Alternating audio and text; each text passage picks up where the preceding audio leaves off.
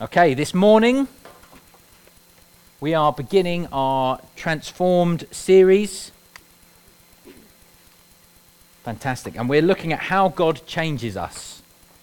So you should have, over the past few weeks, two weeks or so, uh, received one of these or picked up one of these books, your transformed journal, course manual, whatever terminology you want to use it. This is your companion for the next eight weeks. We'll take a gap in the middle, but we'll, um, there's space for sermon notes on a Sunday if you want to take notes in there. Then there's the daily devotional stuff that we'll be doing, uh, which will go, videos or audio will be going out online each day. And there's your weekly explore group meeting. Um, the, the content is in here. So you need one of these if you haven't got one of these. Um, if you haven't done, come and speak to me afterwards, and I'll ask you why. Um,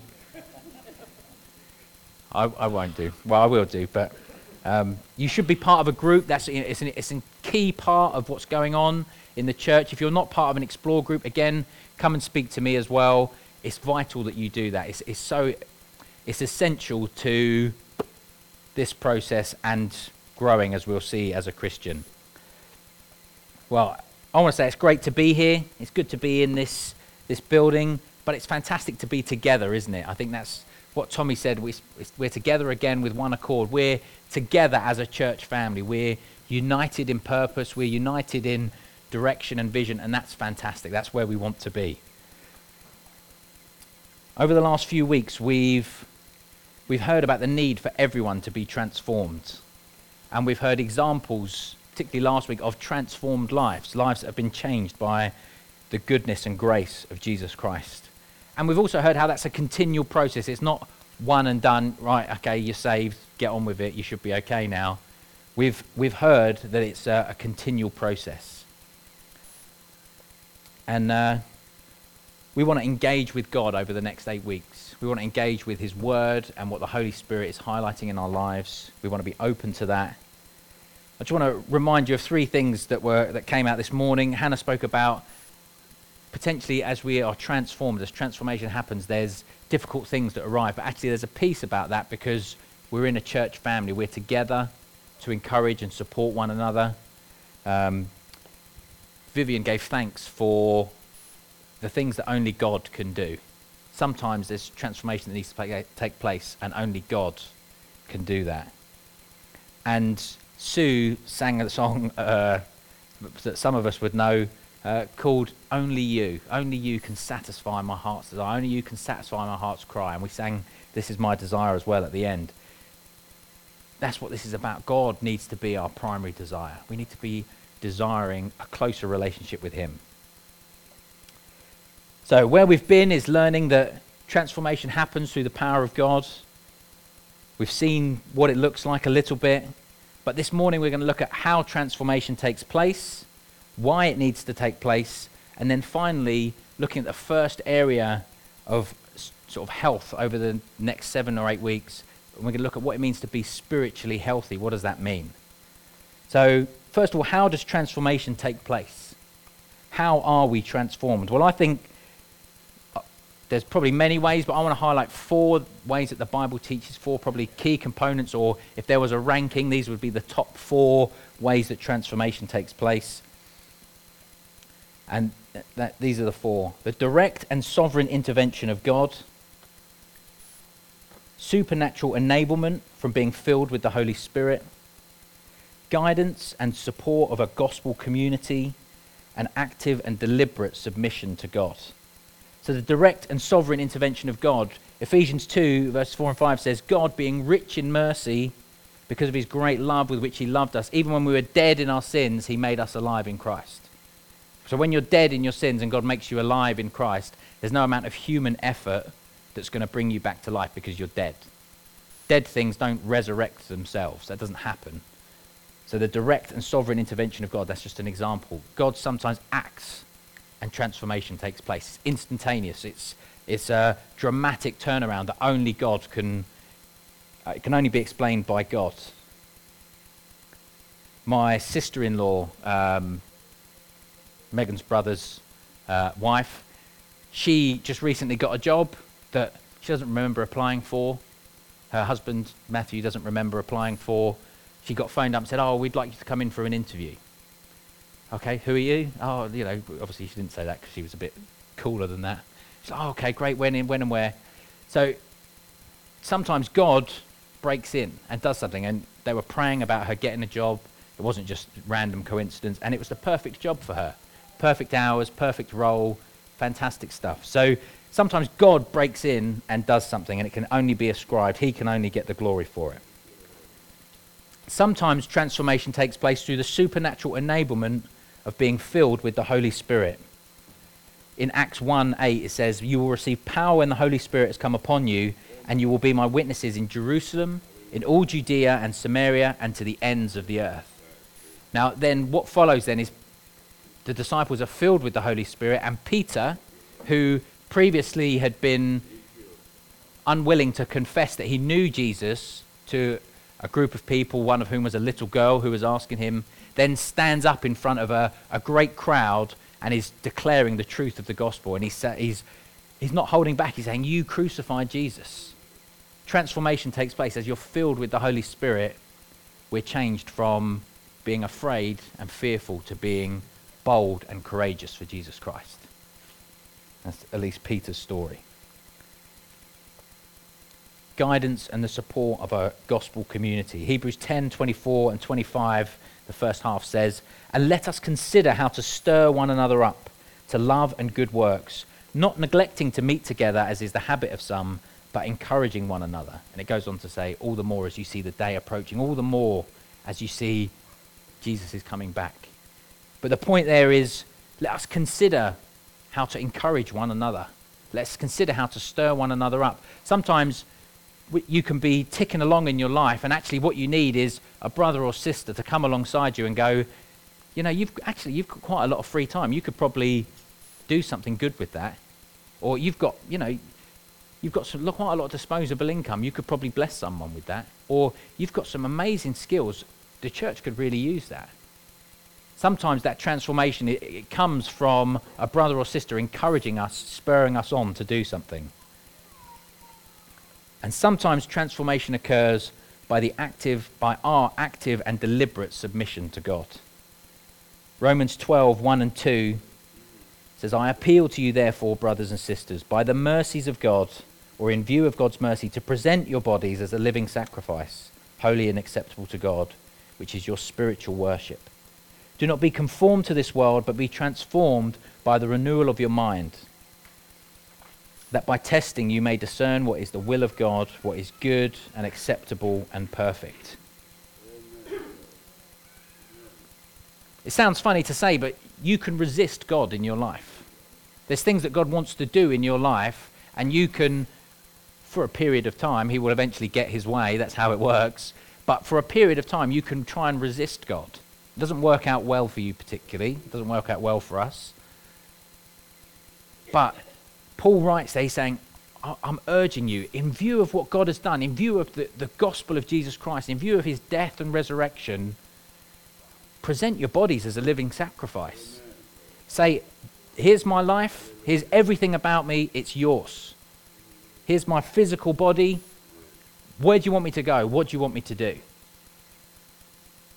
And then it says, be transformed by the renewing of your mind. Not just presenting our bodies, but saying, Lord, how I think about things, that's surrendered to you as well.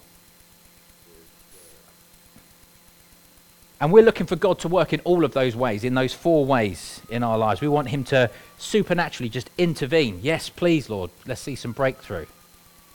We want to be filled constantly with the Holy Spirit. We need to be asking, Lord, fill me with your Holy Spirit. At least daily, you need to be praying that. We, I need to be praying that. We need to be encouraging one another and spurring one another on to love and good works. And we need to be in active and deliberate submission to God. We need to be choosing to do that. And over these next few weeks, we're going to be uh, honing in on some sort of intensely practical, intentionally practical, and tangible teaching. And particularly in those final two areas, which is why it's so important to be part of a group an explore group. It's so important to have people that you can, you're building relationship with, that you can say, I'm feeling like this. Can you speak into my life?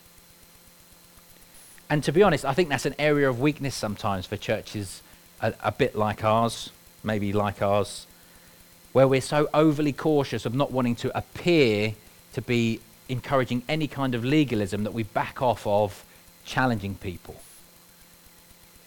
And so I want to lay a huge disclaimer right down at the beginning and the start of this series, and I want to say no, no one who speaks from this platform, Andy, Daniel, myself, platform, you know what I mean.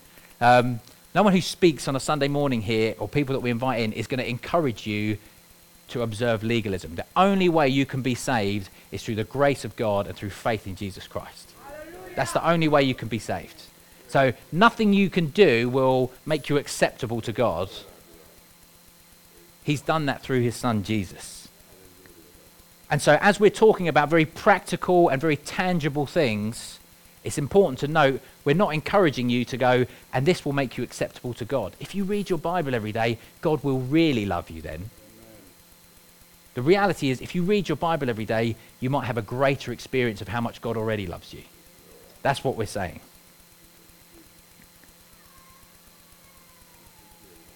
This is about being engaged with God who is shaping and molding us into the likeness of his Son, not about earning acceptance and status before our Father. we're saved by grace and we continue in grace. Romans 12, 2, this is a key verse that we're going to be looking at, says this.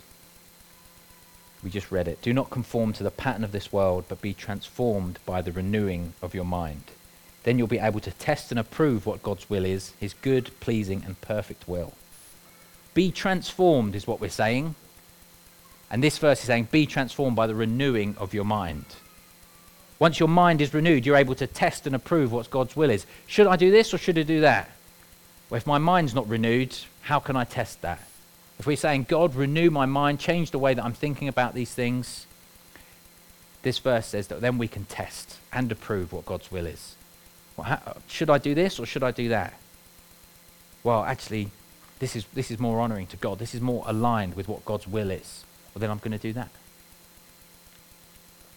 There's a book called The Seven Habits of Highly Effective People, and it uses this famous quote Sow a thought, reap an action, sow an action, reap a habit, sow a habit, reap a character, sow a character, reap a destiny. I don't know if that's the origin of that quote. I read it in a in an Arthur Wallis book many years ago called Living God's Way, uh, but that's in Stephen R. Covey's book, The Seven uh, Habits of Highly Effective People, which I haven't read, which you could probably tell by how um, lowly effective I am. Um, but I'm not sure the origin of that quote, but it's a powerful quote, isn't it? Sow a thought and you reap an action. Well, you sow enough thoughts, you reap enough actions. Well, actually, now you're in a habit. Well, and now you're you're getting a, well, people know you. Oh, he's the guy that does that. She's the girl that does that. Oh, you've got a character, and you now that's your character. Well, that's what people expect of me. Well, I've got to live up to people's expectations, and you've ended up with a destiny because of the way that you're thinking about things. The way that we think about things shapes the rest of our lives. So, how does transformation take place? the direct and sovereign intervention of God, supernatural enablement, being filled with the Holy Spirit, guidance and support of a gospel community, and active and deliberate submission to God. We want to be actively and deliberately submitted to God, don't we? That's how we're going to learn to follow Him better, to serve Him well. But we're transformed. We're transformed from what to what? Why, why are we bothering to be transformed? So that's how transformed transformation takes place. Why does transformation takes place, take place? Why does it need to? Well, I'd say it needs to take place in order for us to be healthy. In uh, John chapter 15, Jesus said this I am the true vine, and my Father is the vine dresser. Every branch in me that does not bear fruit, he takes away. And every branch that does bear fruit, he prunes that it may bear more fruit. So even if you're doing well, you're going to be pruned. There needs to be some change taking place. Even if you've done well, change will happen. Someone asked me this week, I was given some, some feedback uh, last time I preached. Someone said to me afterwards, you're, you're, you're better than you used to be. And someone asked me and said, you know, was, was that okay? Do you, how did you react to that feedback? And I, and I said, it's much better than hearing you're worse than you used to be. Um, because we want to be growing, don't we? We want to be being changed more and more into the likeness of Christ. We want to be more and more following his will. We have a, a value in this church of development. We say this we want to build a culture of development where we encourage and challenge one another to grow in our faith and relationship with God. And as a church, we want to provide opportunities to train and improve gifts and abilities and character. We want to develop, we need to grow, we need to mature in Christ. We want to be healthy. What does it mean to be healthy? Well, I think it's a little bit like uh, Goldilocks and the Three Bears. I think sometimes the challenge of being a healthy Christian is holding things, lots of good things, in the right amount. Now, she, not too hot, not too cold, but just right. Not too big, not too small, but just right. The, the challenge of the Christian and of church is to hold lots of good things in a healthy amount. So, yeah, we want lots of prayer. Okay, w- prayer is really important, so we're only going to pray. Okay, well, hang on, but what about studying the Bible? Oh, yeah, studying the Bible is really important. Okay, well, forget prayer, let's study the Bible. Okay, well, actually, worship, singing is it's good for our health and actually it's, it's quite fun. So let's, let's focus on that because that's a bit more interesting and it's good as well. So, you know, best of both worlds. Let's, oh, let's worship for extended periods of time. Only. And eventually, oh, okay, don't worry about that. We'll just worship. Actually, the Christian life is about need lots of that and lots of that and lots of that. And you, you can see where churches drift into error because they overemphasize something. And we don't want to be a church that does that. We want to be a church of healthy people which for, are forming a healthy church.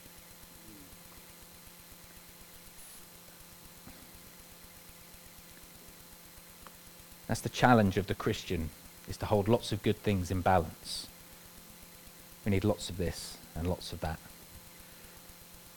So, what does it mean to be spiritually healthy? What is, what is spiritually healthy? Well, this week in our groups, we're going to look at seven habits that um, will help us to maintain or keep our spiritual health or increase our spiritual health. So I'm not going to go into those. I'm going to let that happen in uh, our explore groups. But this morning, I want to look at what it actually means to be spiritually healthy. If you're spiritually healthy, what does it look like?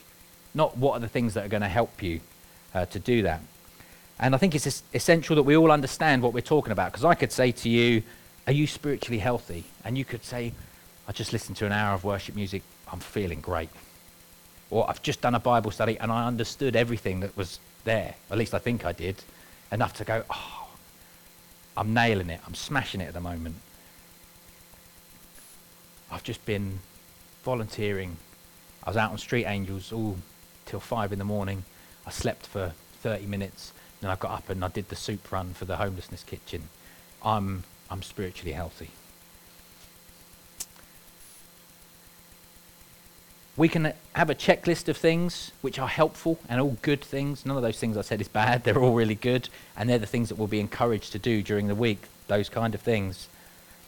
But the real value of those things is not actually felt unless they increase, they help to grow your affection and closeness to Christ.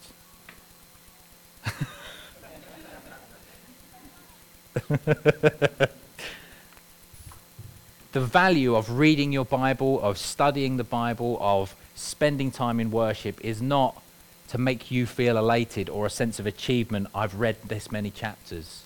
It's about increasing our affection and our knowledge and understanding and growing in our relationship with the risen Lord Jesus Christ and our Father in heaven.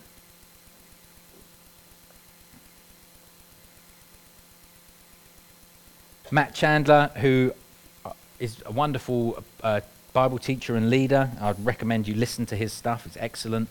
Uh, he, in his talk on work and rest, he uh, is describing a bit of his pattern of life, how he uh, engages with God. And he, he's talking about fasting and he mentions observing Lent. Now, some of us in this church, I've never observed Lent. You might be surprised by that. Um, other people will have observed it every year of their life.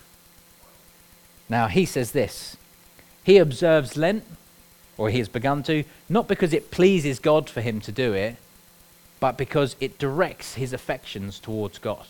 It's a helpful tool for him.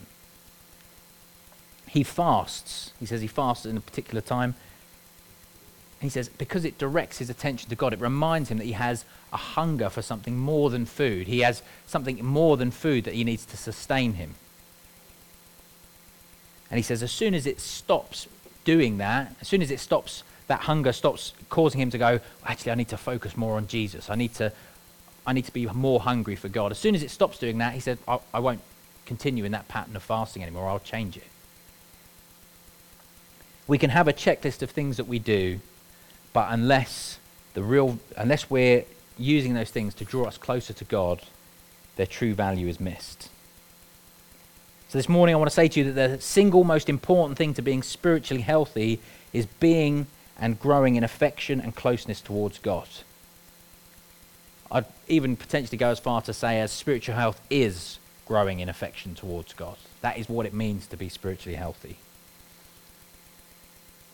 So I want to say, are you close to God this morning? You don't have to respond, it's rhetorical. Are you close to God this morning? You say, yeah, he's my, he's my father. Well, you know, some fathers and children and daughters don't speak. And that's tragic when that's the case, and I'm sorry if that's the, the case in your family. Some families don't talk to each other they're not close even though they're related. So you might have some relation to God, you might relate to Him in some way, but you might not be close to God this morning. How do we get close to God? Well, without Jesus, it's impossible. You can't get close to God without Jesus. No amount of Bible reading, no amount of praying, no amount of singing, however heartfelt and tuneful, will get you close to God without Jesus Christ. But with Jesus, we not only have access to God, we can not only see Him, we not only get to Him, but we have a, a family relationship, a close relationship, access of a son or a daughter. We're given the status of children of God. 2 Corinthians 5:17 says, "Therefore if anyone is in Christ, he is a new creation. The old has passed away; behold, the new has come." All this is from God who through Christ reconciled us to himself and gave us the ministry of reconciliation.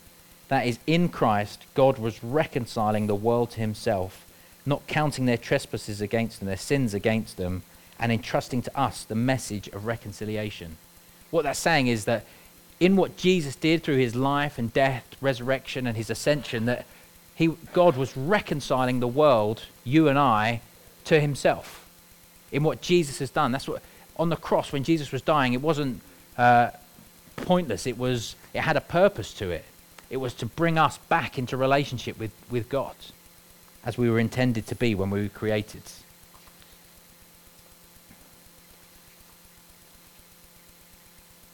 James 8, uh, James 4 verse 8 says, "Draw near to God and he will draw near to you."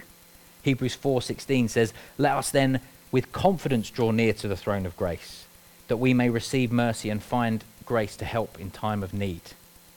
We have access to God with confidence through Jesus Christ. Through his life, death, and resurrection, we can boldly go in. Oh, sorry, my back is bad. That's uh, we can boldly enter the throne room. We can go to the throne of grace and say, Lord, I need help. I need some of your mercy. I need some of your grace. And we'll receive it. We can do that with boldness, not swagger. Yeah, I've been sinning again, and I. Not like that, but actually, God, I'm coming home. Father, I'm sorry, I messed it up again. It's okay. Here's some more grace. Here's some more mercy. So, this week, as we're encouraged in our explore groups with some tangible, practical teaching, let's remember we're saved by grace. That the purpose of these spiritual disciplines that we're going to learn about is to increase our closeness and affection to God, not to obtain his favor. Another Matt Chandler quote he says, when he gets into bed at the end of the day, he just says, Thank you, God, that whatever I did today doesn't affect your affection for me doesn't impact it. He says, I don't lay there in bed in agony because I think, oh, I forgot to read this particular devotional, this Bible passage. Oh, I forgot to do it. No, he says, thank you, Lord, that your affection for me is unchanged. You love me. You love me unconditionally. He does say that our awareness of that love can change.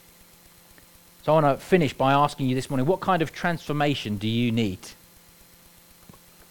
Do you need the direct and sovereign intervention of God? Do you need God to break in and change something in your life?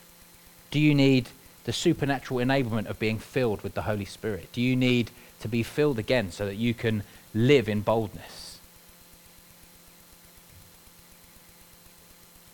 Do you need the guidance and support of your brothers and sisters in this gospel community, in this church family? Do you need to go to someone and say, I need you to help me with this? I need you to keep me accountable with this. I need you to encourage me and help me to chase after God more. Or do you need to actively and deliberately submit yourself to God? Do you know that God's trying to work on something in your life and yet you're resisting Him? You're, you're saying, oh, not that God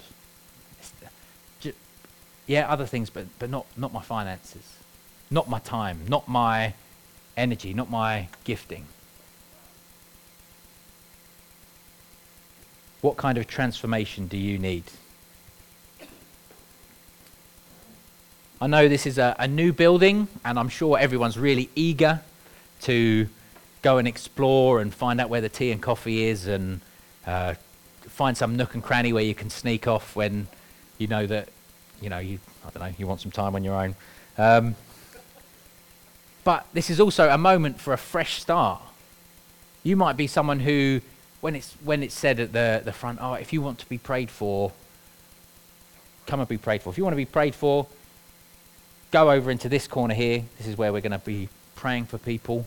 Um, the prams will be moved um, by their parents, but not the parents of the prams, the parents of the children in the prams. Um, but this is a moment for a fresh start. If you're one of those people who says, Oh, I'm not really one of those go to the front and get prayed for people, as of today, you can be. This is a new building. This is a new chance for you to be that kind of person. And you know, if someone says, "Oh, you didn't used to get prayed for," oh yeah, it was really awkward, wasn't it, with you know the, the way the chairs were laid out and all the tech stuff being packed away. This is a chance for you to be that person. If you say, if God's saying to you, you need to go and get prayed for, if you can feel the Holy Spirit prompting you, actually, you need to be filled again with the Holy Spirit. You need to pray with someone. You need to go and ask for God to break through in your life. If you can feel that the Holy Spirit is prompting you for that this morning, don't just go and get your coffee, don't get your tea. Let today be a fresh start for you. I'm going to pray for us and then we're going to finish.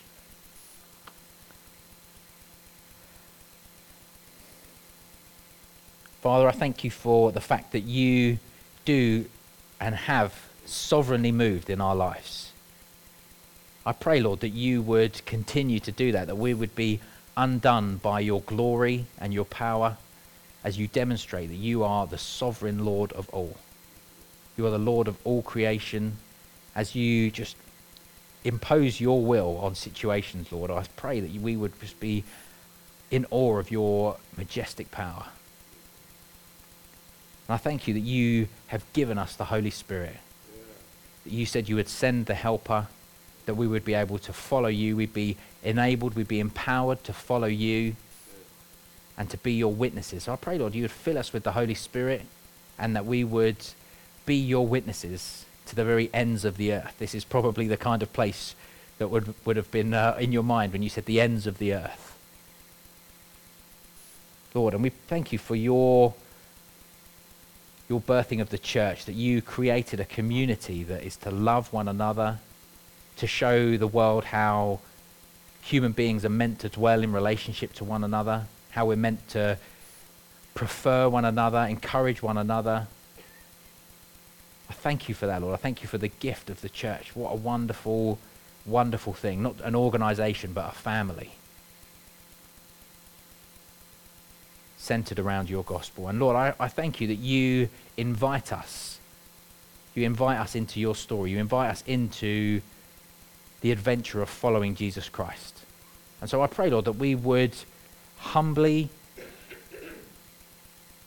submit ourselves, our physical bodies, our thought lives, our very uh, desires and passions, Lord, we would submit them to you and say, Lord, let your will be done. I pray this morning that you would yeah, fill us again with your Holy Spirit, direct us, continue to lead us as a church. We thank you for your presence with us this morning. And we pray, Lord Jesus, yeah, be with us this week as we begin this campaign. Let it be a growing in closeness and communion with you. Let it never slip into, oh, I've got to do that again. But let it be a joy as we grow to know more about you and more about your love for